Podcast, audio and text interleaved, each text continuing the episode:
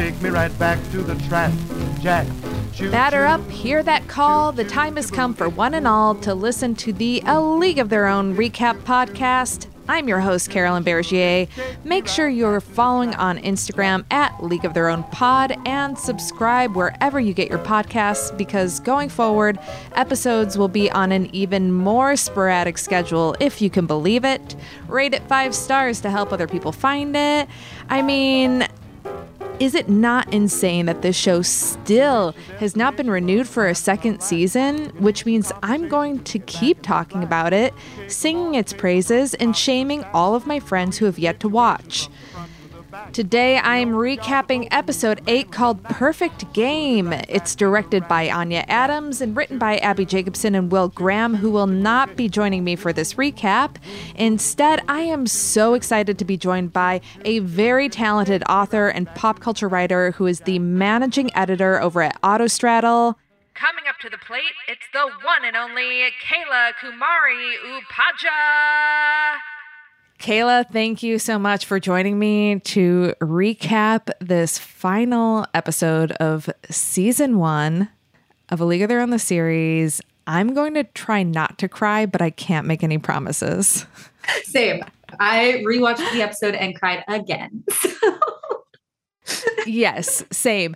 I somehow not only cried at the parts I cried at last time, but then cried at the parts I didn't cry at the first time. Same. So basically, the entire episode, I was crying. Uh, it is insane. I'm glad to hear that other people are crying as much as me because I really started questioning, like, am I going through something? uh, is it is it me? Is it the show? Maybe both. Probably both. But um, so excited because you got to watch the show before a lot of people with your job at Autostraddle. You got the screeners for it. And I really trusted your opinion. I was nervous going into it. I'm like, I don't know. This is my favorite movie. What are they going to do? And when you said that you loved it so much and it was so good and so gay, I'm like, all right. I can I can relax. I can enjoy this. And it's exactly what you said. It's so good and so gay. What are your thoughts on the season as a whole? yeah. So being able to watch it early was one of those weird burdens where it almost didn't feel like a exciting thing that it felt more like no Right. i have to like wait until everyone else experiences this i was like i i really crave i knew it was going to be a very fun communal experience um and i was just like Yeah. waiting for that i mean luckily it was a rare instance in which um, the entire senior team at Autostraddle got early screeners. That almost never happens. Like networks are really picky with what they send us and how many people they send it to. Um, and we often have to like fight for it, even when it is like super gay stuff. Um, and Right. this was an instance where it just so happened that all of us had access to it. So we already had this kind of like mini experience and like we were all watching it gradually and then everyone would kind of check in with each other and be like, wait, wait, wait, this is like really gay. like, and like then the next person would watch it and be like, whoa, wait, this is like really gay. And I was the last one on the senior team to watch it, but like I had heard everyone saying this and I was like, I don't know, sometimes as queer people, we will like exaggerate the queerness, I feel like, because we're used to like getting scraps or whatever. So it's like, this sure. is something where it's, you know, the movie technically has no explicit queerness in it, even though uh, every queer person I know has imprinted upon this movie. Um, and would describe it as really, really gay. gay. If anybody said, "Yeah, what do you think of the movie?" I'd say it was really gay, and they'd be like, "What are, what are you talking about?" Like learning now that that was truly exclusively a, a queer experience, that straight people watched it and thought, "What a wholesome movie," yeah. And queer people watched it and thought, "Gay." like like gay. That, that's me. That's like i'm that. And like yeah so Mhm. you know even hearing from my coworkers like it's so gay i was like what does this mean y'all? Like what are what are we talking about? And so then when i watched it every single episode i was like watching it with my girlfriend we were just like what? What? What? Like like everyone's queer. Like they're it was it was beautiful. Yeah, it's great. And I've just I've been loving it. I've been liking rewatching it as more people are watching it and stuff. I told a friend recently um who had the same exact experience. She was like, you know, I wish that we were still in our like Tumblr heyday. And I was like, I was just thinking that. I remember just like being so gay but closeted on Tumblr and how like just openly horny I would be because it like felt safe right. behind this like veneer of Tumblr and of like being closeted. And I just know that this show would have rocked me and my friend's world back then. Right, right. I mean, I I don't think I could have handled this show before 2022. like even at my peak gain, I feel like it really took this many years of training to be able to to take this all in. Uh, like I'm already crying. I I don't know what I would have done to what this would have done to like a teenage me. So uh, I wonder what the experience is like for younger queers watching the show for the first time like is it that same thing or how much of it is the nostalgia of the mm-hmm. movie and like what that's meant to us over the years and the place that that's held because you know and and episode 8 gives it to us those moments from the movie that they sprinkle in through the series that you're like ugh this yeah. is so good yeah I mean, speaking of the movie, what's your relationship to it? Like, how old were you when you first watched it? What do you remember thinking of it? Who did you identify with? I think I was around 10 um, when I first watched it. Um, and uh, it was at a sleepover. The movie had already been out for a little while. Um, I think I'm the exact same age as the movie. Did it come out in 1992? Yep. Yes. So I was 10 and the movie was 10 as well. Um, and but I I like and this is like the thing that I hear from all my friends. Like I watched it and I was like, I love this and I don't really know why, but I am obsessed with every single person in it. At that point in my life, I was already really obsessed with Madonna. So like that was a big entry point for me, which is like funny. I feel like that's not like necessarily the one that everyone's always like, well, Madonna. but like her acting career, great. yes, you know, this makes me so happy because you aren't the first guest on this podcast to also be a big Madonna uh, fan, or at least at that time. But I feel like to people who weren't around when Madonna was peaking, which I would say you know, the 80s and the 90s, even early 2000s was doing great. But the people who just know her work from the past 15 years, it's very hard for them to understand being like, oh, I was obsessed with Madonna. I was a huge Madonna fan and be like, really? That the same, huh? it's so true. I've always been like very connected to Madonna for some reason, like since I was very young. um, uh, which I don't know, kind of makes sense in the context of like my first celebrity crush was actually Olivia Newton John. And there's like something, there's something there, I feel like.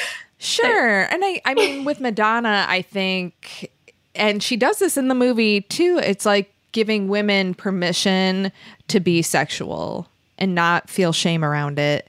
And up until that point, yes, maybe some women could be sexual, but it was always with that shame, with that guilt, with that, you know, you're doing something wrong. And she gave ownership of it. And there was something I think very appealing for people who maybe felt like they wanted to be something that they didn't think they were allowed to be whether that's Absolutely. queer or gay men, you know. So seeing somebody live their authentic selves without shame is powerful. Um, but yeah, Madonna in yeah. that movie. Yeah, that's kiss. like yeah, that's who stood out to me at the time. Yeah. Um, but yeah, I mean, I will say like even just within kind of the Autostraddle team, I probably have the least like nostalgic connection to the movie, even though I have a pretty strong one. Um, yeah. It's not as strong as some of the other people on our team who were like, you maybe saw it when it first came out or shortly after it came out and kind of like yeah. grew up truly with the movie. Um, I mean, our editor in chief at Autostraddle watched the movie every weekend for I think it was four months, five, something absurd, something absurd, something that's like, like truly next level. Um, when she was very young. See, it sounds aspirational to me. I'm like, I wish I could have. I love and also often. like she didn't own it. Like like she got it from Blockbuster every time. Like her mom would take her to Blockbuster yes. and she'd get so like I'm like, at what point did you not just like purchase right. Uh, I love that so much. So let's get into episode eight. And this episode, I think it's truly about how men ruin everything. Those are my notes when watching. I'm just like, men ruin everything right up top. Why the show was going great until episode seven when Charlie came back, and then it's just what what's happening? Why is he still here? So we start the episode with Carson replaying all of the anxieties in her head, things that Charlie has said to her, things that uh, Greta has said to her, things that Shirley, because we end with Shirley saying, "I know about you," and things aren't going well for the peaches. Everything's kind of on, on the line. We have a lot of things that we need to wrap up. And we go right into, uh, you know, Carson talking to Charlie outside the bus about giving a, a speech or t- she doesn't know what to say. And it's just like the worst it, it's just so sad to see Carson, who's like coming to her, her own, finding herself, getting the confidence to coach. And then as soon as the husband shows up, just regressing back to, well, what do you think I should say? Oh, just say this. Sure. Yeah, totally. What were your thoughts on Charlie coming into this episode?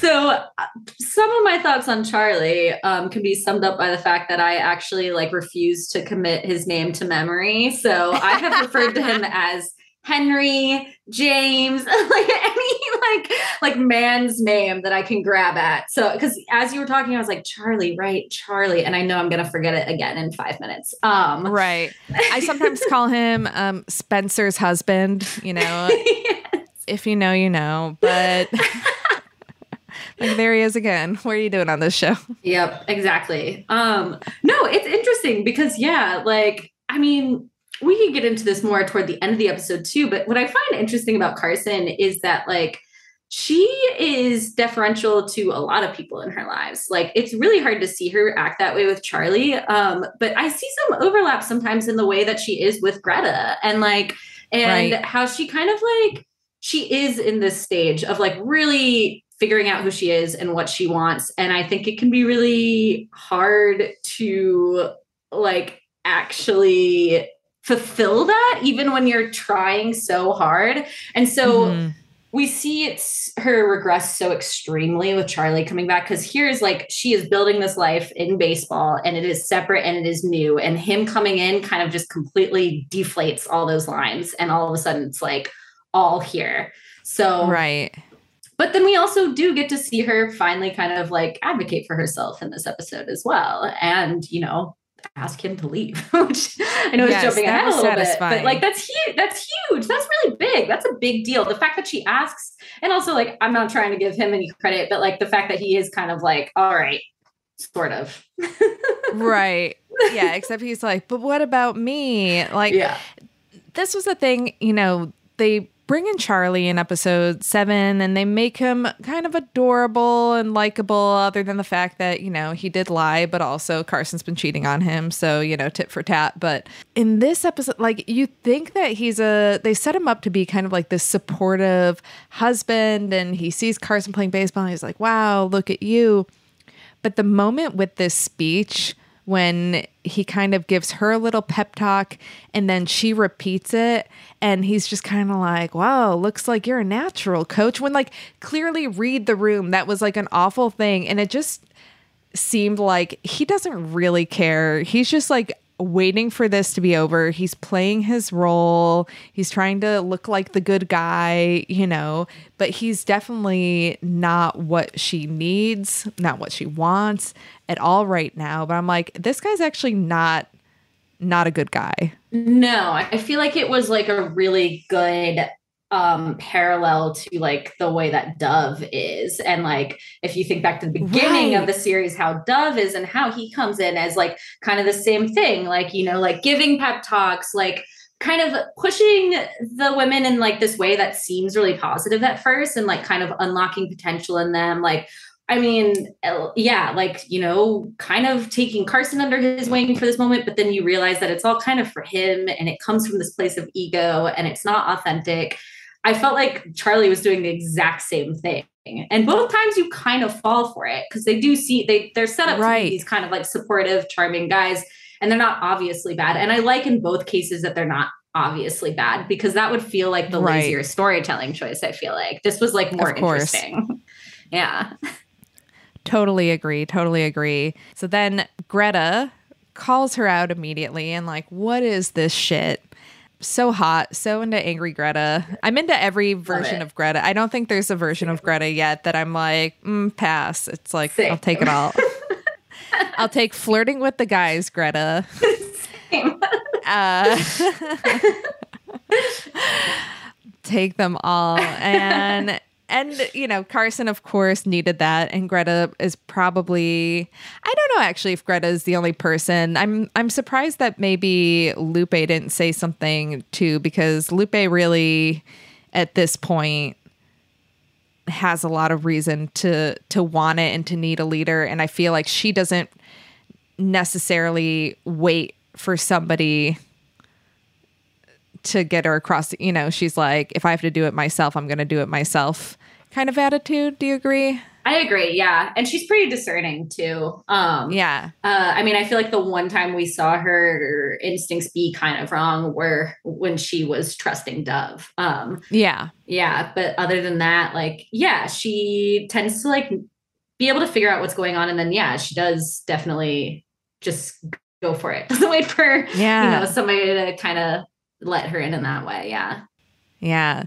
Um, I mean, it, I guess it's hard to tell like the the headspace that everyone's probably in. They have these losses behind them. It doesn't seem anything positive, and you know, maybe just everyone's feeling down and and listless. But then, you know, the speech works. Like we said, Carson does tell Charlie to go back to Idaho because she can't hear herself when he's around. So it's interesting that she gives that speech. She gives Charlie the boot. He's making about him. He's being a little baby bitch about it. And he leaves. The next time we see Carson, I think she's actually with Max, who's going off to play with the All-Stars. And she says, I can hear myself now when Max a- asks her if she's still nervous. So that's, it's like, yeah, again, the, the boy was the problem. Yep. That, he, it was it's as simple as that. He was the problem. Easy fix. Yeah. yep. Um, I love this scene um with her and Max on the bleachers. I I like yeah. all of their scenes together. I think that Chanté and Abby have a great chemistry together, so it's really fun yes. to watch them. And I love like I mean, I think this show does such a good job of balancing its two main narratives. Um, and then I love those moments when they touch, um, either like thematically, but also like when they're literally touching, like when Max and Carson are together and we kind of see those two main narratives come together. I think they're both such compelling um, protagonists for the story. But this is like definitely my favorite scene between the two of them. I think it's so good. It's the first time that they both talk so openly about being queer. Um, yeah. And it's like, it's subtly one of the best and like most kind of like emotionally complex scenes in the episode because there's obviously this is a finale so there's a lot of big emotional moments. This one's like a yeah. quieter moment but like this is a big deal. Like neither of them are really like using code words anymore or kind of like feeling each other out. They both know about each other. They're both they have this level of comfort and like they're talking openly about it. Like Max is talking openly about like I can't believe I'm about to like go play ball with this like girl that I can't stop thinking about and Yeah. she's just happy. She's like yeah, like I just thought that the the dialogue in that scene and also just like the way that they are together um, between these two kind of like not quite friends they're still just like you know have a catch buds but Yeah. but the way that they're able to talk to each other is like so interesting and incredible really if you think about it Are you team have a catch or play catch? okay i obviously like say play catch and always Okay. said play catch i've never heard have a catch i find Okay. it so deeply funny and endearing that now i want to say it all the time but is it Ah. something that people say It is, yeah. Yeah. My ex wife, we were friends, of course, before we started dating, and we played on a um, softball, like rec league together. So she would always say, Do you want to have a catch? And she's from Long? Island. Oh. Yeah, I don't know. So I'm like, oh, is it a Long Island thing? Maybe it is a regional thing. I don't know. But um, yeah, I guess it depends. Maybe in Idaho too, different pockets have different things. I I think one of the things that really makes this conversation because you're right, it's so different than their previous interactions, mm-hmm. but it's now like Max almost has the upper hand you know? Like like max finally is going to be playing baseball. And she also got accepted on a team with men which is a big feat in itself. You know um, carson never had to compete against men to make carson didn't have to go through all these obstacles. And max did the work and got it and was so driven and determined. And now she's with carson who looks like they're about to they're on the brink of just losing the series and Carson really has everything to lose where Max has her world out in front of her. So her guard is completely down. She no longer has to she she needs nothing from Carson. She doesn't need acceptance. She doesn't need um you know somebody to make her feel like she's good enough to play. She knows and is in her own and that's what makes it really cool uh, Totally. of a moment. Yeah. Yeah. Cause also, like, I mean, this is just like, this goes back to like the reason why I love this series so much is because queerness is not like just some kind of like accessory tacked onto it. It's so integral to every part of the show. And it's so Right. like inseparable from the baseball of it all. Cause everything that you just said, like not only applies to Max in terms of baseball and like the opportunity she has there, but also the way she's feeling with her own queerness. Like she's saying, like, you know, I didn't know it was possible to live life like this. And Carson is sitting next to her saying, like, I, I don't know that it is. And like she's saying that for herself, but yeah, her wedding like, rings back on. Yeah. wearing her wedding ring. Um, she's saying, you know, like I almost wish that I'd never experienced this with Greta because then I wouldn't have to know what it feels like to lose it. She's like already kind of like written it off. And like Max Yeah. has that great line that I wrote down that was like, uh, I would rather have five minutes of what this feels like right now than a whole lifetime of before. yes. And like, what an empowering, like, Ugh. sentiment that is just like so Yes. Big and beautiful and brave and like and you know carson does kind of take that in and says you know what? Like i agree. But like yeah i just love that how anything that we're saying about like kind of baseball with the two of them also applies to like their queerness and stuff. Like that's so cool. Totally, totally. And I don't think that that relationship would have happened had Max not seen Carson kiss Greta. Had Max not known that, like, okay, I can sort of trust you on like a very basic level because like in the like we both love baseball but also I can relate to you on this too. And we might live wildly different lives but when you're queer and up until that point you know in the beginning of the series Bert hasn't made an appearance yet. So you know Carson doesn't really know a lot of people that are like her so it's important to make that connection so yeah the the queerness just kind of being a very critical point for all of these things, which I'd like to scream to everybody in the reviews. yeah, no kidding. um, yeah, and then because it, it's also interesting to see the ways in which Max is able to be different with Carson. Again, like kind of a stranger, but they're connected in this profound way. Um, but Max is able to be different with her than she is with Clance, who is someone that she obviously has so much love for, and that friendship is right. a really special part of the show. I love everything that those two are doing in this episode. Like oh so like gosh. starting with that roommate interview sequence, like I was like, I could watch half an hour of this. The two of them just like that straight on shot and like yes. it was so funny. It was so funny. It's also so hard not to bring everything back to the L word, but it was giving me Jenny and Shane looking for roommate vibes. Absolutely. Um, but but that is a great point too. You know, it's like Max's friendship with Clance is incredible, and it's almost like Carson just fills those gaps that Clance, for this day and age, just can't give Max. Yeah. You know, Clance will never understand what it means to love baseball that much, and will never understand what it means to love women that much when you're not supposed to. Mm-hmm.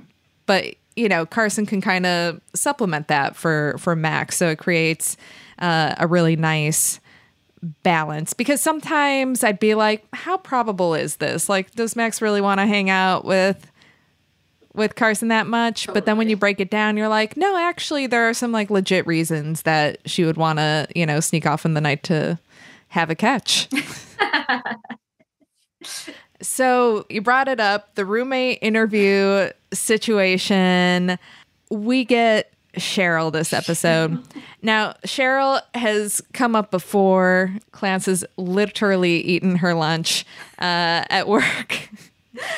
Cheryl is giving so much in this episode, but I also felt a little bit like this is a lot to bring Cheryl in to the final episode, like the finale. And now we're just like all of a sudden introducing Cheryl as kind of like a pretty big player, I guess, in, in the final episode.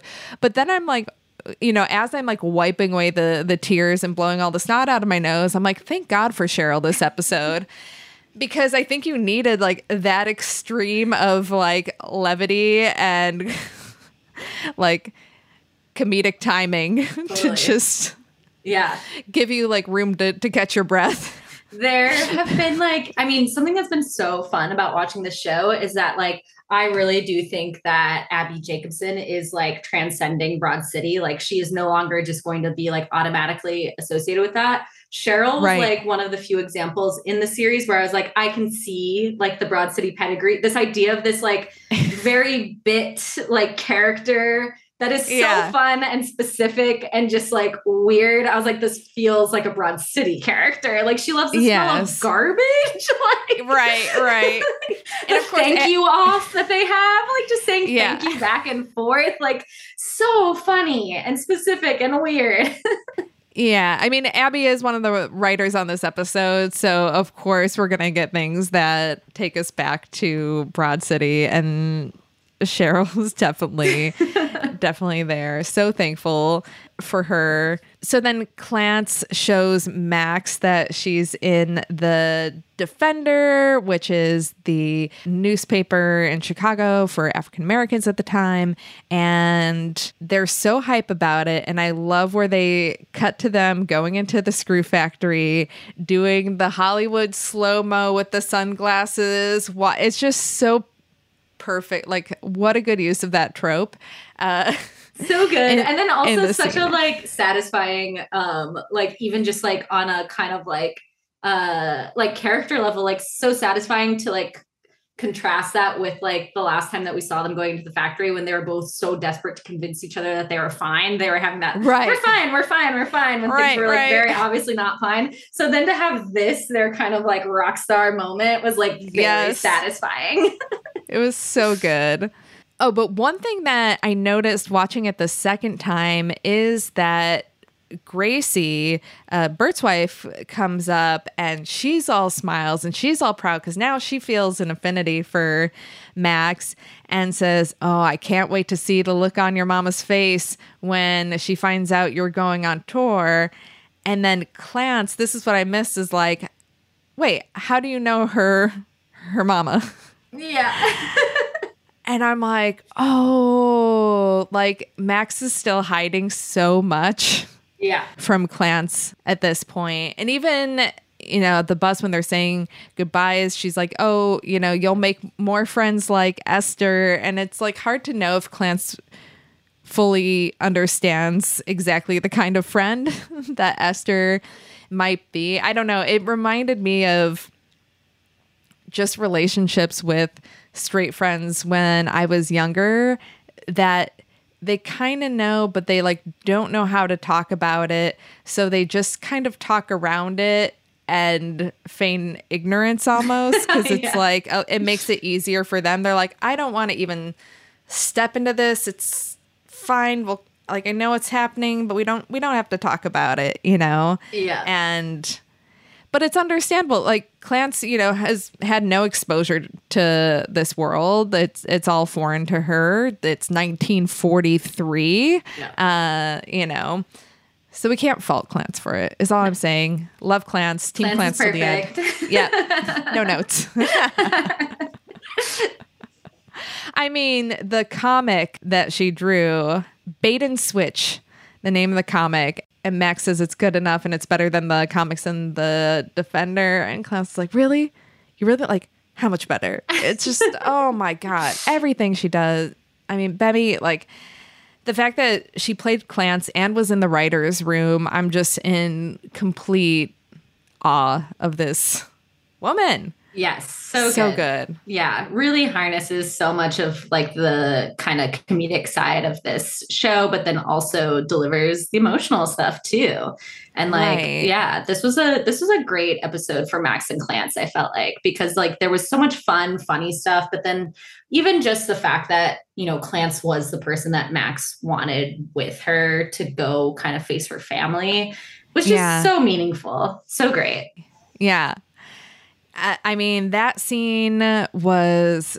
I loved it so much in the house, just like the dim lighting, the, um, you know, at Edgar and Clance both probably being like equally nervous, but more so Clance, and the way that Toni plays it so perfectly, so emotional. There's that line that Edgar says to Max that I love so much when she said, I thought you stopped believing in me. He says, I've always believed in you. It's just hard for us to believe in the world, which I think all like speaks for both the parents. It's not just Edgar and not that it's one or the other because I'm pulling for Max, but also I feel for Toni so much throughout this series because I think the, I, this actress is brilliant too. Just the way she plays it, you can tell just how much she loves Max. Like there are few moms on TV I think that have like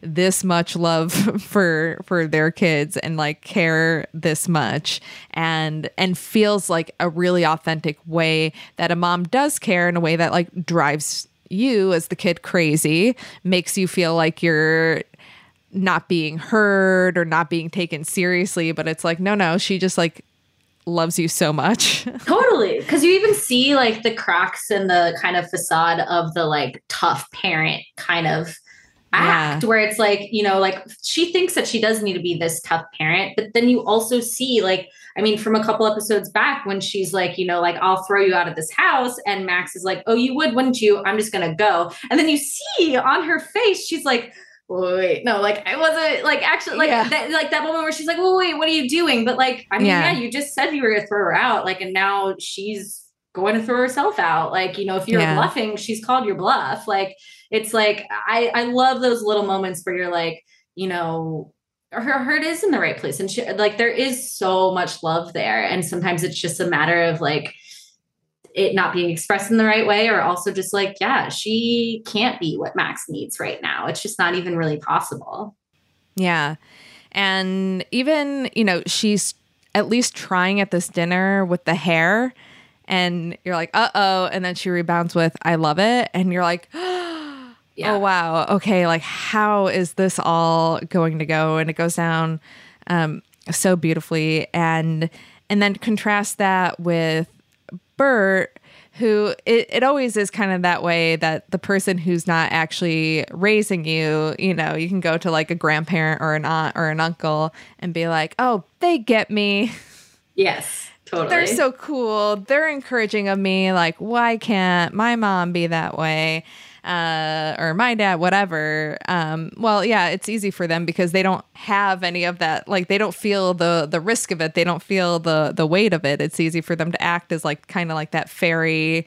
I love Bert as fairy gay godparent. yes, Bert giving like the list of like, here's who you should hit up in this city. Here's who you should Yes. like the the bar you should. That's like such an example too of like, I mean, uh, part of what makes this show so hard to recap is there's no filler scenes. Like everything carries like so much weight to it. Like that's Yes. such a quick scene just between Max and Bert coming out of a bar. Um, which right. in and of itself was like a great image. Like they obviously were just having this nice night out where, yeah, like it was like Max was able to open up about certain things that she can't open up with her mother about. And then, yeah, like the fact that Bert's just like, you know, here, I'm going to write down a list of like, here's where to go, here's who to talk to, like, so that you are taken care of by your own, like on this tour. It was just Yeah. really lovely. So nice. in such a small yeah. And also that Bert recognizes that he has a responsibility too because he knows that Max is opening up to him in a way that she's not opening up to her mom to go then back and circle with Toni and be like, "Hey, heads up." But when that happened, did you think that Toni was going to show up to the bus? Because the whole time she's saying the goodbye, I'm like, this is where Toni, and then she doesn't show up. And I really thought they were setting that up for Toni and Max to have their kind of like kumbaya moment, but that really doesn't come. It doesn't. And um, this was something that Carmen, our editor in chief at Autostraddle, wrote in her recap of the finale that I really agreed with, which was just like, as much as like that would have felt so nice, like I don't know that it would have been totally earned. Like, uh, like it's Right. that is something that is not going to take overnight. And in in some way, I mean, this show strikes such a good balance between like you know, being pretty feel good at the end of the day, but also being pretty real and doesn't tip too far in the uh, like in either direction. Like it's not overly romanticizing things. It's not overly cynical about them either, or like, you know, it's not some like, you know, trauma porn type thing. Um, and this was an instance where I felt like they made like a very measured, calculated decision to be like, no, we're not going to give that ending as nice and lovely as it would be. Like, it's not the right time. And like, it's not, that stuff is going to take more than just kind of like a talk from Bert. Um, Right. I like that. Yeah. Yeah, and Max doesn't really need it at this point. Max's flying high has kind of made her peace with it and she's moving on. And I think that Toni does take Bert's words to heart, but her way of continuing to show love for Max is by showing love to Clance and being like, well, maybe Max couldn't accept the way that I wanted to help her. Here's my chance with Clance. And I love that at the end of it, the reveal that Clance is pregnant. And and Clance, you know, there have been a bunch of um, things stated throughout the show of Clance really wants Toni's acceptance too. You mm-hmm. know, part of that is watching maybe Max want Toni's acceptance, but also she reveals that she didn't have a good mother. And then she sees Toni being a great mom to Max and protecting her. So for her to be able to like get a little piece of that, it's a happy ending there. Totally. Yeah. Thank God they didn't kill Guy. That's Protect. Guy at all costs. I I don't think I'd be able to recap this episode if they killed Guy. Honestly, I'd still be I'd be like in bed. I wouldn't be able to get myself dressed in the morning if they killed Guy off. Same. Just whew, gosh, yeah, that would have been mm Mm-mm, no. like I know it's not kill your gays, but like you'd be killing us in a different way. Like you're just like it counts somehow. yeah, don't give us a guy who doesn't have any toxic masculinity and is a wonderful husband and, And a great he's the to chef. kill. Yeah, Um, great style. No way. Yeah, the other uh just to go back to like the dinner um with Max's Yeah. parents. Um such an interesting moment where like yeah, we do see Toni trying in these ways. I mean, she's also avoiding like she's like Max keeps Yep. trying to bring up the tour and stuff and Toni's avoiding it, but I also read that as part of like Toni doesn't want her to go, not cuz she doesn't want her to pursue baseball, but it's like a scary thing to like yeah, let your daughter out into the world, traveling around the world like so I think that really was coming from a place of fear. But then, yeah, that moment where she like pulls Max into the kitchen, um, and it's basically like, you know, I the way that she says it is she she says, I always knew since you were little that you would never have a husband. And like we all know like what that means, you know? Yeah. There's a few different moments in this episode where people are using kind of euphemisms or like the only language that they have, really. Um yeah. but yeah, that was such an interesting reveal. I was genuinely surprised by it. Like I was like, but I also thought it was like I was like I believed it, but I was surprised that she was basically like, yeah, like I've known this about you and everything that I'm doing is to protect you because to be a single woman in this world is like not um safe. And Yeah. tries to give her these letters from I think is it Toni's grandmother? So Max's great grandmother? Yeah. Is I don't know if it's Max's grandmother or Toni's grandmother, Yeah, but it was them moving from up from Florida in 1902. Yes. So I feel like that would be Max's grandmother. Max's grandmother. Yes. Yeah. Um, yeah. So she's like, you know, I want you to read these. And Max walks away from that, does not take this opportunity. I don't think this is the last time we're seeing those letters. It seems too significant. Um, so I think that's something that would come back up later on. But um that was like, you know, we see both Max and Carson at points of this episode make really strong decisions for themselves. Um, Yeah. some of the strongest like decisions for themselves that they've made over the course of the series. And I feel like Max walk, choosing to walk away from those letters was like a big deal. yeah, for sure. Yeah. So, if we go back to the peaches now, they're in the locker room, and Carson gives her a tree grows in Brooklyn speech. I was underwhelmed. I know it's hard on a show when you have to give a lot of speeches. Sure. It kind of reminds me of the last season of Buffy when when Buffy has to like give so many speeches to the Yes. Um, yeah to the the potential slayers and then by like the last one. You're like okay these are getting less and less impactful. Um, but i'm glad that they did bring the book back into it. And there are some good things that are said you know um, all about like saying the thing that's scary out loud like makes it less scary um, by saying you know the blue sox are a better team and lupe is like why are you saying that? But that really sets us up for well one the writing of the names on the walls. Yeah i got that. Like that i loved it. It was cute. Yeah. it got to me made me cry like everything else in this episode. And but then we have the scene with Shirley where now, you know, Carson is full of adrenaline and calls out uh calls out Shirley who has just been like holding on to this anger for being lied to. She doesn't trust anyone. She's already kind of a mistrustful person and a nervous person and uh Carson gives her a, a dose of reality. What what do you think of this interaction?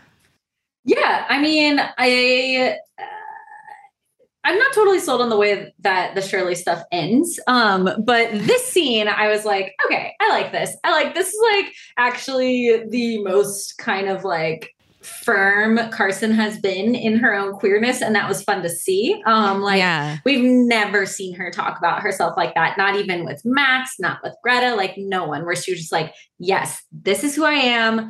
You have Yeah. to deal with it. I'm still your teammate. Like, I'm still you. Like, we're in this together. You've got to put these like fears aside because they're getting in your way.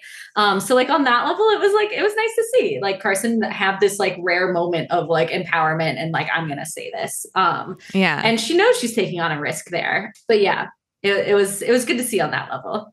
And then we get out to the game and bring me home, Shaw.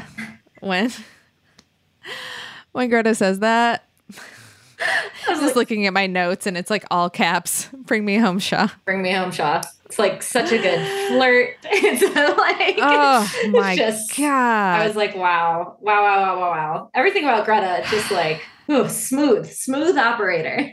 so if I could have like an an ounce of that, that's like, uh, yeah. So that's a it's a fun game to watch, and they're able to make it to the next round of the playoffs and that's when Greta gets the job offer and she's signing the autograph for the kids which brings us back to the the movie when Kit is signing the autographs after after the big game and I have a list that we'll get to later of everything that made me cry uh but then Greta gets a, a job offer to work in New York which I I really like that. I thought that that was a really fun move because this whole thing, all this talk about going to LA, it's like, well, what is she really doing? Like, right. she doesn't.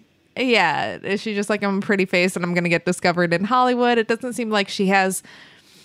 You know, it it almost just seemed like a fantasy that she was never really serious about. Right. And I think this reveals that it was a fantasy that she wasn't that serious about because all it took was one job offer. How about you move to the other coast and work for my cosmetics company? And she's like, oh, yeah. Yep. Okay. 100%. Yeah. On board. Forget those dreams. it wasn't like, no, I'm going to be a star. Like, yeah. And also just like the kind of like queer history nerd in me is like, oh my gosh, like New York in the 40s, like there's like so much underground queer shit that Greta can get up to. I was already thinking, I was like, oh, to have like a spin-off that's just like the off season. yes. Like what Yes. these girls are up to when they're not playing baseball. I was like, I want to know. But yeah, I think New York Yes. is such a better fit for Greta on so many levels. Hashtag find your cubby hole. Um, Oh, I do want that. I want I hope season 2 opens with what they've been up to in the off season and we get like at least one scene of Greta in New York with whatever woman she's dating. But anyway, Yes. we'll get to that. We'll get to that. Then we have the we have the Shirley scene. I loved it. I know you say that like it probably it seems like way way too much of a turn, but I was dying. I mean, I mean, it's definitely one of those instances where like Kate Berlant pulls it off. Like she's so fucking Yes. funny in this role, and like she's she's so weird. There's so many moments throughout the series where like it'll just do a cut to her in the dugout, and it's like it's just so fucking funny. So like Right. it's like she definitely almost pulls this off. I think it was just like it was one of the only moments in the season where I was like, okay, this is a little cheap to end on this like major dramatic cliffhanger in episode seven and then have this be like the payoff. Like, I was like, but I also understand liking it. It is very funny. it's so the fact that there's just like a table full of dented Dented cans and she and when Carson's like, you don't have to finish the cans. yeah. I mean, at the end of the day, Shirley probably is the type of person who's like, you know, if I'm going to face my fears, I'm going to do it this way. Like, Right, right. completely over the top, overboard. Like, Right. yeah, I'm gonna kiss Carson. I'm gonna eat out of these dented cans, and that's how I'm gonna prove to myself. Yeah.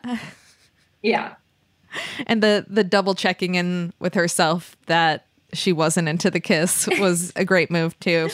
Now, I mean, it, it works because of Kate Berlant. some of the weirdest uh, comedy shows I've ever been to in my life were Kate Berlant shows, um, like years ago. But And then we get to the the big game, game day. We're in the finals, and before they leave, they sing the song. they sing the song. And Esti asked Jess to start the song, which Kelly, who plays her, is, um, from what I've read, a talented uh, vocalist.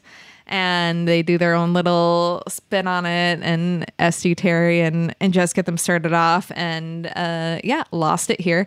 Um, just so good. Even just the visual of them all on the porch like that. It's just Yeah. it's so it's so good. It's like instant tearjerker. And I just wasn't expecting it. Like I wasn't expecting the song. I really was not.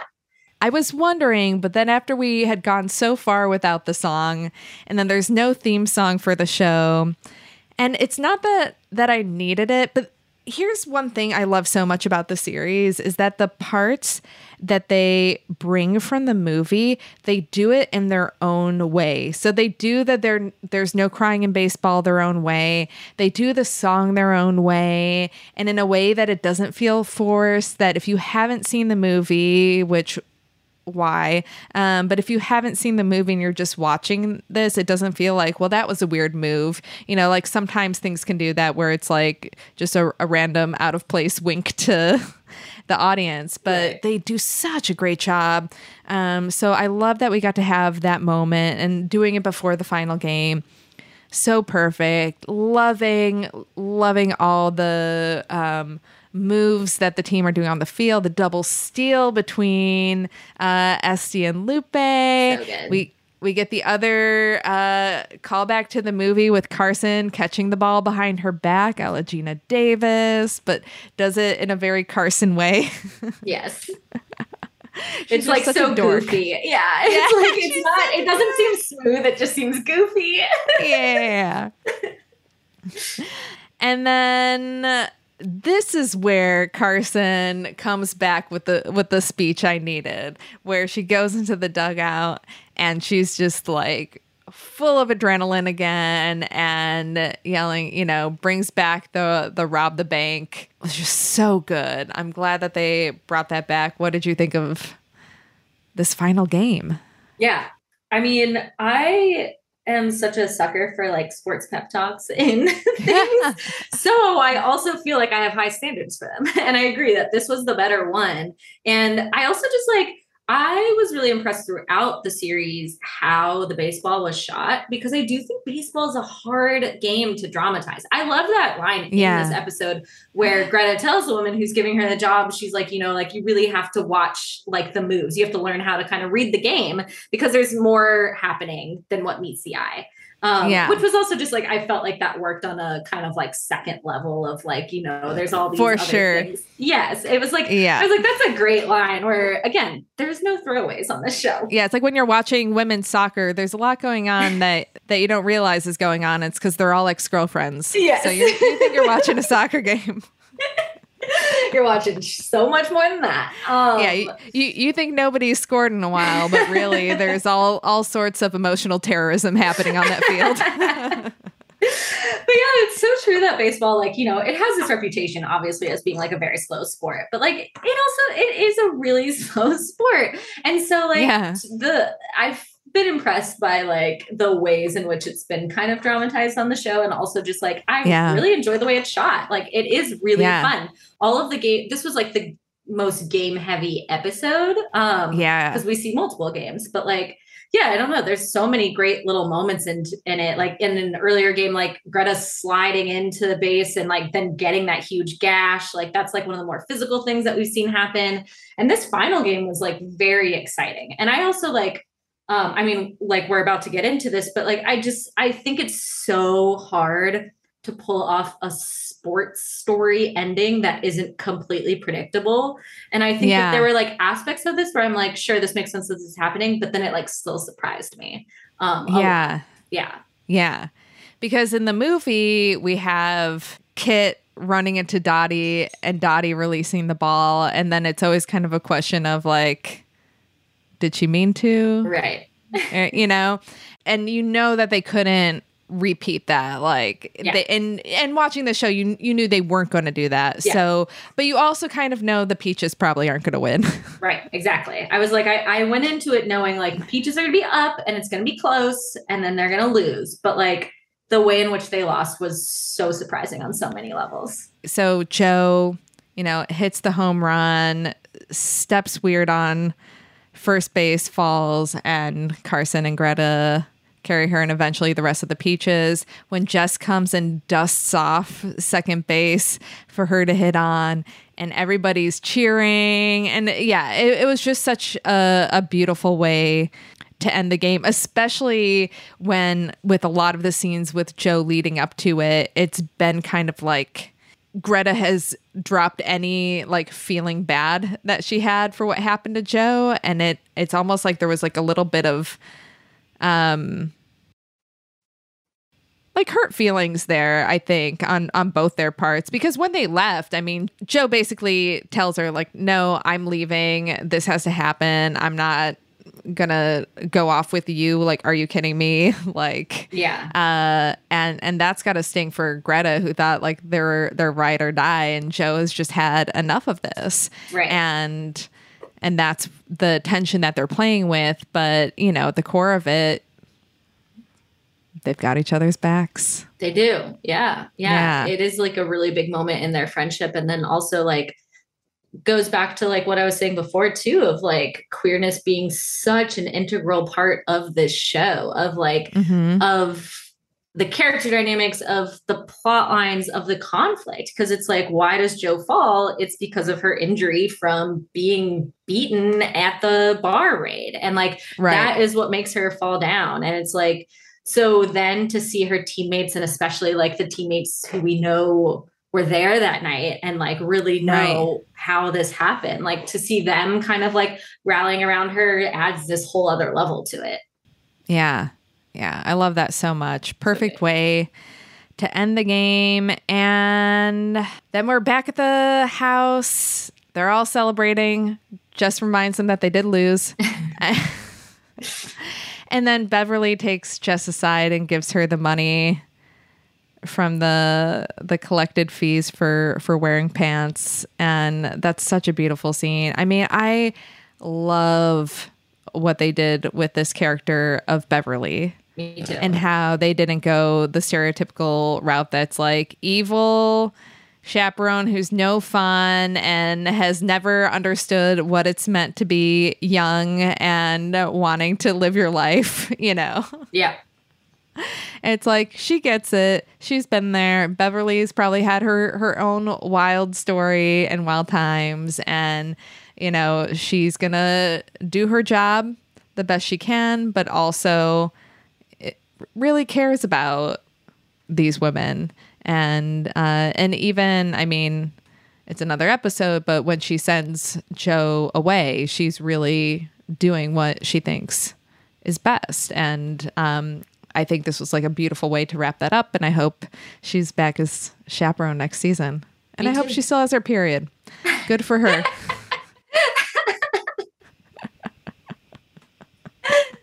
yeah it's true i really love that moment a lot i really was like oh like what like that one line that she has you know like oh, we have to take care of our own or whatever it is Yeah. like says so much and another instance of like the show kind of like using you know like like we kind of know what that means. Like beverly probably is queer. Like this is the second time she's shown up in particular to like like protect another queer character in this like specific way of like you know Yeah. like the ways that the world is trying to punish you for being queer. I'm kind of trying to mitigate that a little bit but still in a subtle enough way. So i'm like beverly knows something about this and like seems to Yeah. have you know this deeper connection here but like it's hinted at in such a subtle like powerful way I mean, she comes from a military background, so Yeah. this is not too too far a stretch yeah for her. yeah And then everyone leaves the room. We have Greta and Carson. We're like, what's going to happen? Greta's negging Carson. We love to see it, Yes. saying that she's going to have a bald spot in 15 years, i love lot of this kids, little, like which like, she knows she doesn't want. yes this like jokey fantasy of like you know when we see each other again it's so funny because it's like there's an element of it that is like very romantic and wistful of like but then also like yeah like she's she's trying to make it funny she is nagging her and stuff it's just- yeah. it's their dynamic is so great and then she turns around and invites her to New York and leaves Carson a little speechless. And before they can even have a discussion, everyone's back in the room, killing the vibe for us. so then we go to to the morning and Carson is looking for Greta to make whatever move she has to make and this is where we lose me. so I would love to hear your thoughts on on this. To me this was so mean. that she grabs Greta in a way that's like, you know, chasing the person at the airport and whatever and plants a amazing kiss on her against the house and then is like, I'm not going with you. oh, you bitch.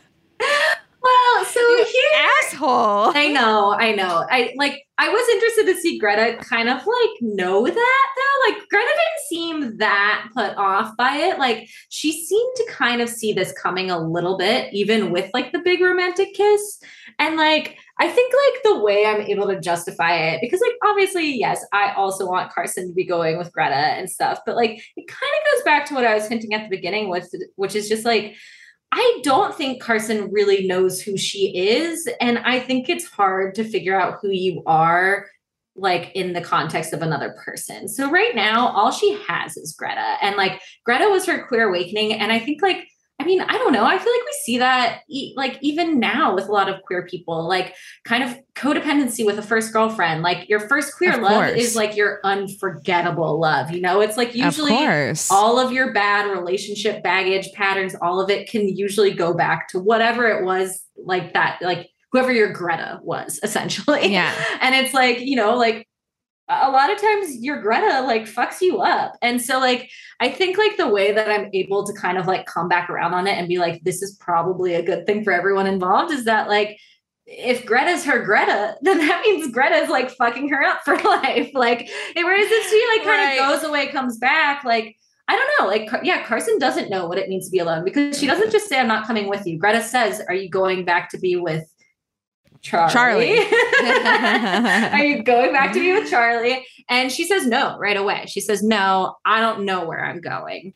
right. And like, uh, I was like, you know what? Good for Carson. Carson's never done something like this before. Like, she does have a tendency to kind of like absorb what other people um, are saying and what they think she should do. Um, and maybe she needs this. Um, I think it could be good for her and Greta in the long run.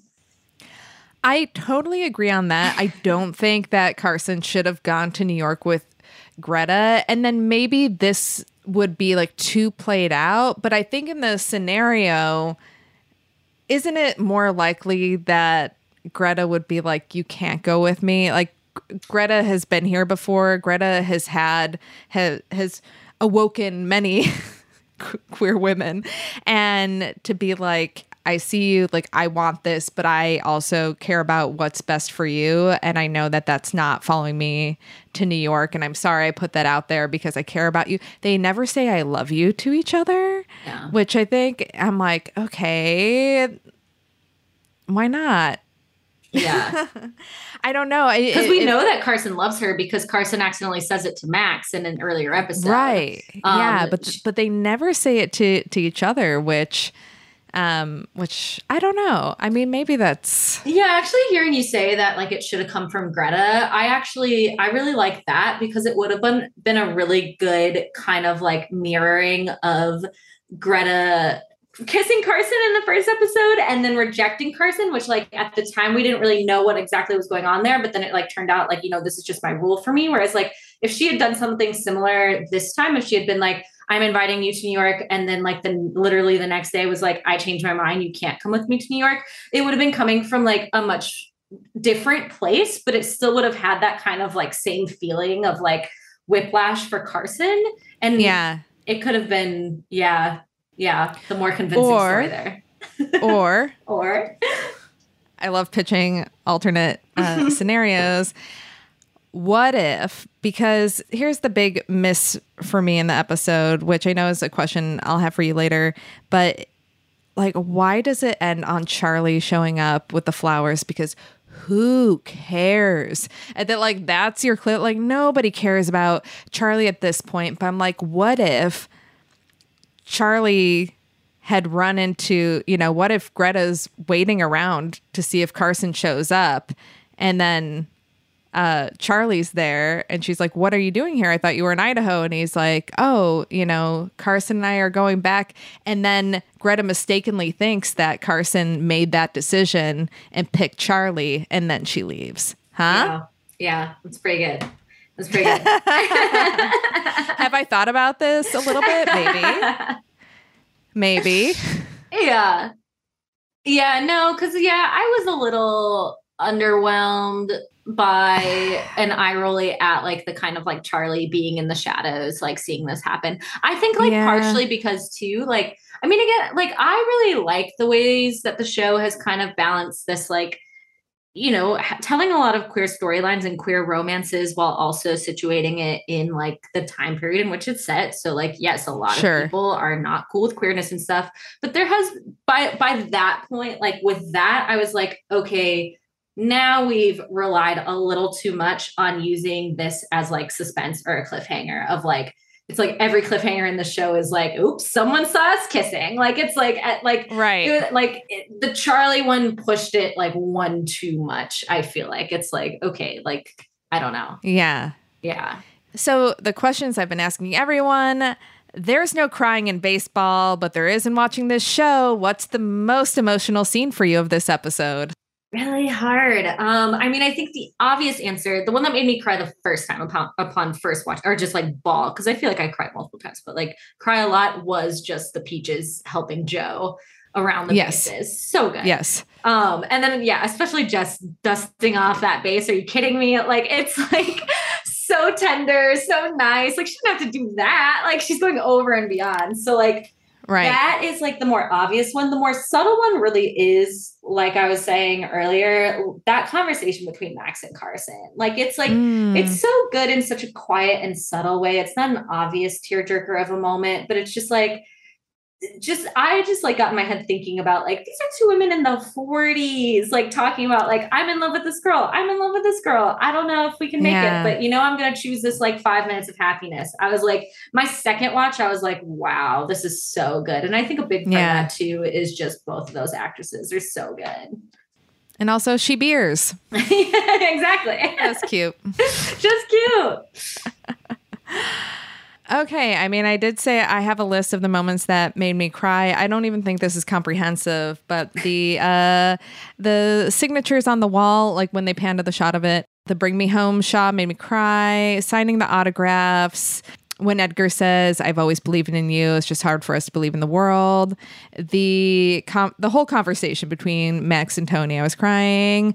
Uh, though the song definitely like th- that might have been my first like like get the tissues. I'm like losing it now. I can't handle it. When max says to clance you're my team Oh, and be yeah. like oh this is just how i'm gonna play baseball. You're my team. Um deep breath deep breath. Okay. Um oh when the announcer says if you're a fan and you don't want them to quit make some noise and everyone starts like going nuts for the peaches absolutely lost it um which just made it even worse when I, it was just like crying from there through jo rounding the bags and then when bev gives the money to jess. So yeah i the show i don't know every episode every episode i cry.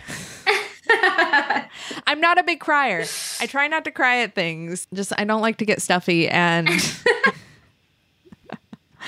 but the, i i cannot help it with with this show who was the mvp of this episode for you This is a tough one because I feel like my honest answer is like a bit of a cop out. Because first of all, it's two characters, but it's also the two obvious ones. I really think it's Max and Carson. Like they they're both just.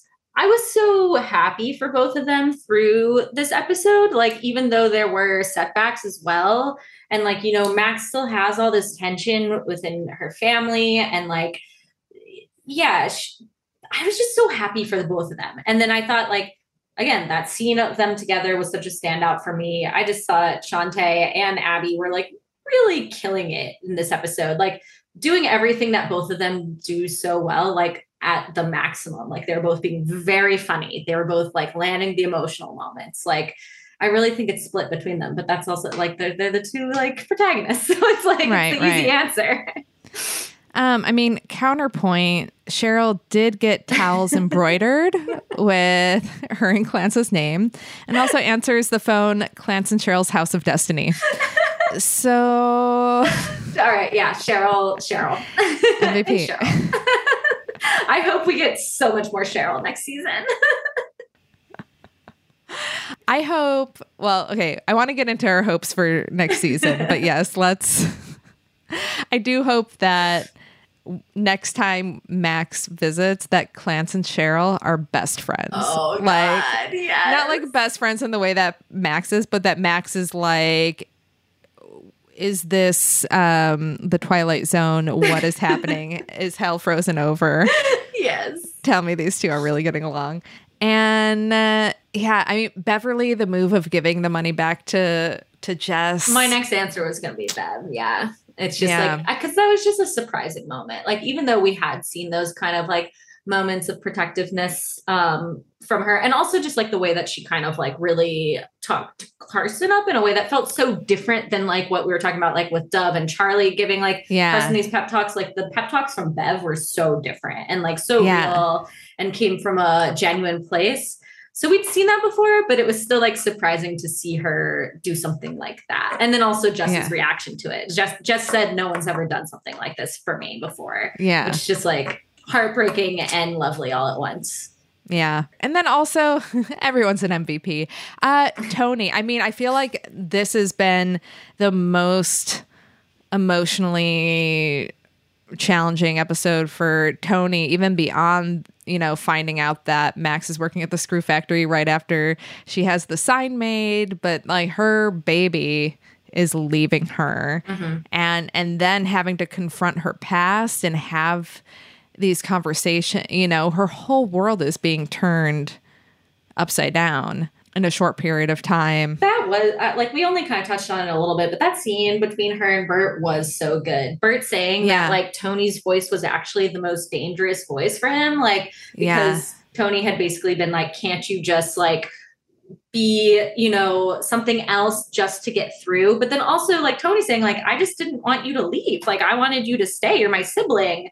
And Yeah. Bert understanding that, but also just saying, "Look, like." That was why I had to go because I knew that I could just suppress this part of myself.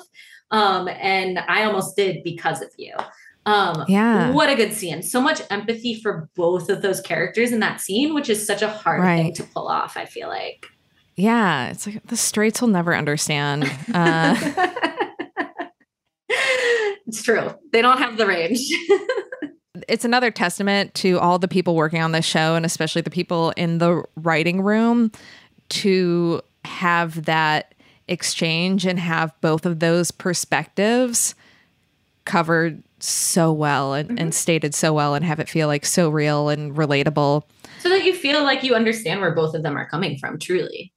Yeah, yeah. Uh, any strikes for you in this episode? I mean, for me, I said the last scene for me, but what about you? I yeah, I mean, like I said before too, like it just the the conclusion of the Shirley stuff didn't do it for me.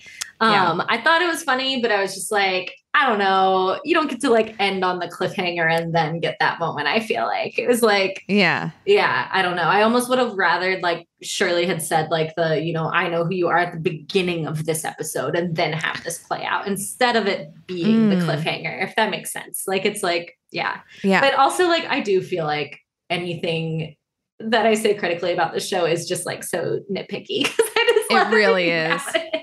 Yeah. it like hurts me to actually like say things like this about it. I know. I mean, honestly, for episode four, I was like, they should have noticed that the lights were out in the outfield a little bit sooner. Those lights are noisy. Like, I really had to be an asshole about it to find something that I would have changed about the episode. Okay. Um, and then what was the home run for you in this episode? It's so hard. I think it's the Max line that I quoted earlier that I would rather Yeah. have five minutes of what this feels like right now than a whole lifetime of before. I was just like, Yes. I mean, because it's also one of those things where it's like if I saw that on like an Instagram graphic, I'd be like, this is stupid. I hate this. But like the context in which it was said and just coming from Max in that moment, it was just like Yeah. so earned, so beautiful, like really did kind of like knock me off my feet. For me, it was when they're at the dinner at um, Toni and Edgar's house, and Edgar says, when they go into the kitchen, Edgar says, We gotta go. And Clance is like, That's what I've been saying. And he's like, I'm just kidding. And she's like, Oh, yeah, yeah, yeah. But like, Clance's reaction was so good. It was like, Thank God you said this. I've been thinking it the whole time. And like, I love how Edgar is just like, the best practical joke. Like between the egg, like he delivers these things so seriously, Yes. and then he's like, "I'm just kidding, man." Clance in that whole scene was such a gem. Like her coming up with the code word buffalo and then just immediately deploying it. She's like, buffalo, buffalo, buffalo. so good. All right, extra innings. Anything else about the episode that you want to shout out? One thing I want to start with is this episode. It was even more obvious, and I know that they shoot scenes and stuff out of order, but that Maybelle is like very pregnant. The actress who plays Maybelle, um, Molly uh, Ephraim, um, is so pregnant, and every shot is just from like the chest up. We never see her playing.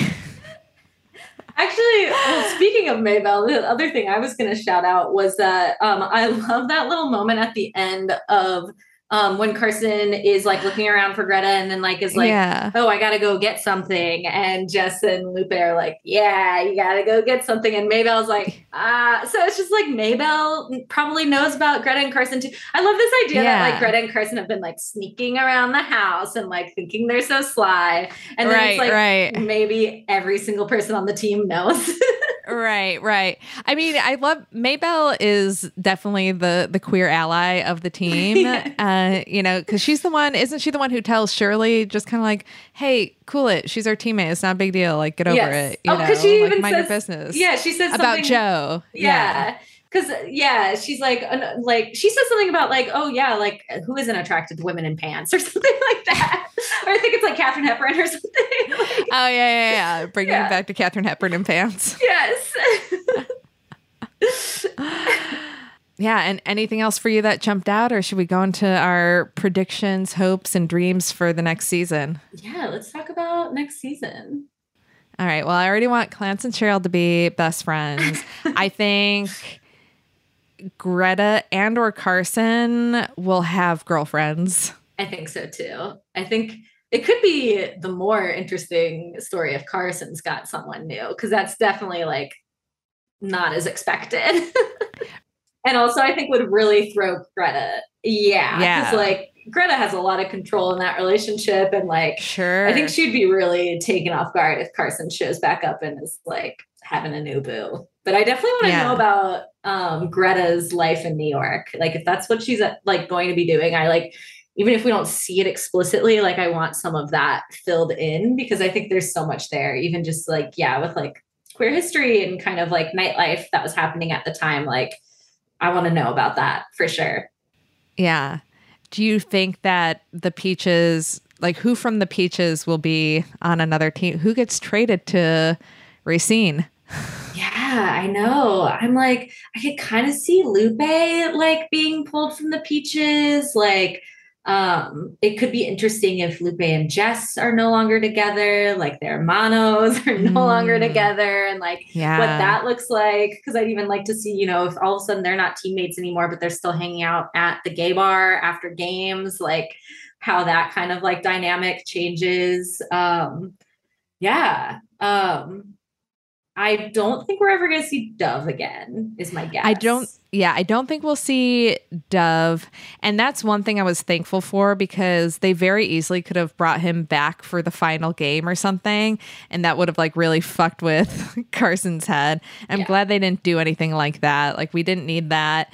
But I do think we're getting a new coach. For sure.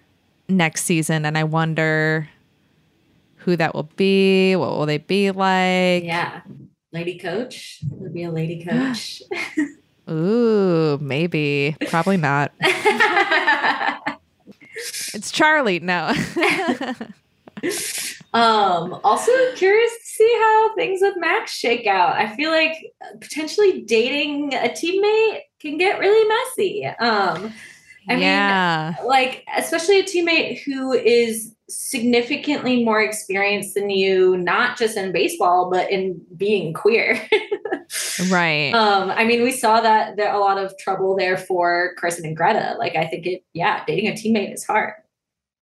Yeah, it'll be interesting to see where they pick up. And I'm just speaking about it as if it's already been renewed. We're just willing it into existence. I, we just have to believe. yeah, I can't imagine it wouldn't be. I mean, the the work that they're doing on social media for the show, the Leak Prime account, shout out to them. They are doing a phenomenal job of interacting, putting out the effort into the prep. They don't do that for every show. So no. I feel, but I'm like, what's holding up the announcement? I, I don't know. I know. Yeah, I wonder where they pick up. Do they pick up in the off season? How do they get Max back into the fold so it's not just Max hanging out because we love to have Max have her path cross with with Carson and the Peaches and in different ways. So it'll be interesting to see where they go from there. But either way, I love the show. Can't wait for the next five seasons. Yeah, it's almost like, you know, I'm tempted to be like, I don't like, I don't wish for anything other than for it to just come back. I just want more. I just want more. Yeah. like, yeah. truly, like, this is like, eh, I love every single character, even the small ones. And it's just, I just want more. Like eight episodes did not feel like enough, even though I felt like they were so like tightly executed. Like I feel like I, uh, like on an episodic level and like kind of the full season, I thought it was so well written, so well plotted. Like it's not like I wanted more in a sense that I felt like unsatisfied or anything, but I just I want more. for sure, for sure. And I think that it's definitely proven that there's just so much like one source material, but then there's so much with all these characters that we've only begun to explore so many storylines that can still play out so um it to me it's like a no-brainer of like yeah i i'm fully confident that they can come back with a second season and have it be just as good as um as this first one because I would take, I would even take like flashbacks. Like it's like there was so much, so much story to tell in the present that this like season didn't right. need it, and I like we we I definitely didn't want it this season because like there was enough there, but like I would take seeing some stuff between Greta and Dana. Like if we're like also thinking about this in terms of like first queer love, like Oh you know, yeah. Dana was Greta's Greta. like it's like so right. you know, we already have like what we really need to know from that, but I wouldn't mind seeing it. I wouldn't mind seeing like yeah, stuff about Lupe's past. The fact that she has a kid is like, you know, that was like such an interesting right. reveal. Um, I do want to like know a little bit more about these characters outside of their baseball lives. And like if that means flashbacks, I would take flashbacks. I really would. Yeah, yeah. Even if it gets a little bit orange is the new black. Hopefully not that flashback. like, yeah, yeah. Right. Season two is just each episode revolves around a character, and then we flash back on their life. I mean, I think like the Where thing that I would most want to see is Greta and Jo's friendship. This idea too of these like two queer people platonically taking care of each other and like kind of like hopping yeah. from city to city. Um, like the second that basically like it seems like they might be outed, just being like, well, on to the next thing. Like I right. Yeah. yeah couple I, gay bandits. Yeah. yeah exactly. like, where's that I that. I also want just like just a little bit, and maybe this is the off season. I just want Jess and Moose Knuckle. I want to see whatever boats that Jess apparently has been on in Moose Knuckle, where she's learned all these sayings uh, and all her pantsed glory. all right. Thank you, Kayla, so much for all of your time. Where can people follow you on social media? Yeah, I am Kayla Kumari, um, K A Y L A K U M A R I on everything. Just the same thing on everything. So easy. All right. And also a reminder to check out Autostraddle and all of the great content that you all have been putting out in terms of this show. I loved the uh, the historical deep dive of kind of like fact checking things in the show. Um, and content like that you can always go to Autostraddle for. And yeah. Yeah. With more to come, hopefully. We're trying to like keep it alive until it's renewed like essentially like right. I mean that's part of me wanting to do this podcast. It's like when you drop a show all at once it's easy for people to like binge it in one weekend and then move on to the next show. And i'm like no no this show requires yeah. so much love and nurturing and attention. And let's just keep going beyond the recapping and everything. Um because that's how when I love a show, like it doesn't matter if it dropped all at once, like it becomes all I want to talk about for weeks. And it's like yes, but it's like very hard to kind of like keep that going. Um yeah. Yeah. Yeah. Yeah, I feel like as a queer community, we we've been burned before, so we know how we have to mobilize to get to get what we want. We're like, no, no, no. We're not letting this happen again. yeah, exactly. Yeah, it really is a mobilization. That's right, my fruits keep mobilizing. And thanks again for listening. Remember to subscribe and rate five stars on Apple Podcasts and Spotify. You can follow the podcast at League of Their Own Pod on Instagram, and you can follow me there at TGI Carolyn. If you want to support the podcast in other ways, I have a PayPal and Venmo link in the show notes, and that goes a long way in helping me create, edit, and mix future episodes. And remember, she beers. Choo choo woo, woo woo boogie, choo choo, choo. Take me right back to the track.